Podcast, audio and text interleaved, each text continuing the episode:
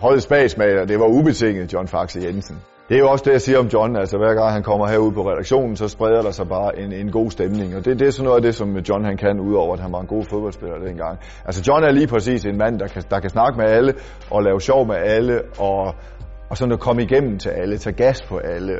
John Faxe Jensen, han scorer øh, det her mål, der er blevet berømt for hans ord om, at han ramte den lige, lige bag i.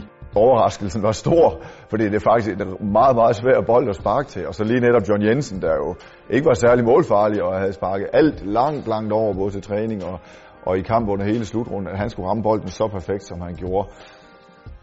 I virkeligheden var det jo bare sådan en, en, en fortsættelse af hele den der fortælling, hvor man kan sige, at nu var vi inde i det her eventyr-mode, så hvorfor ikke lige præcis John Jensen?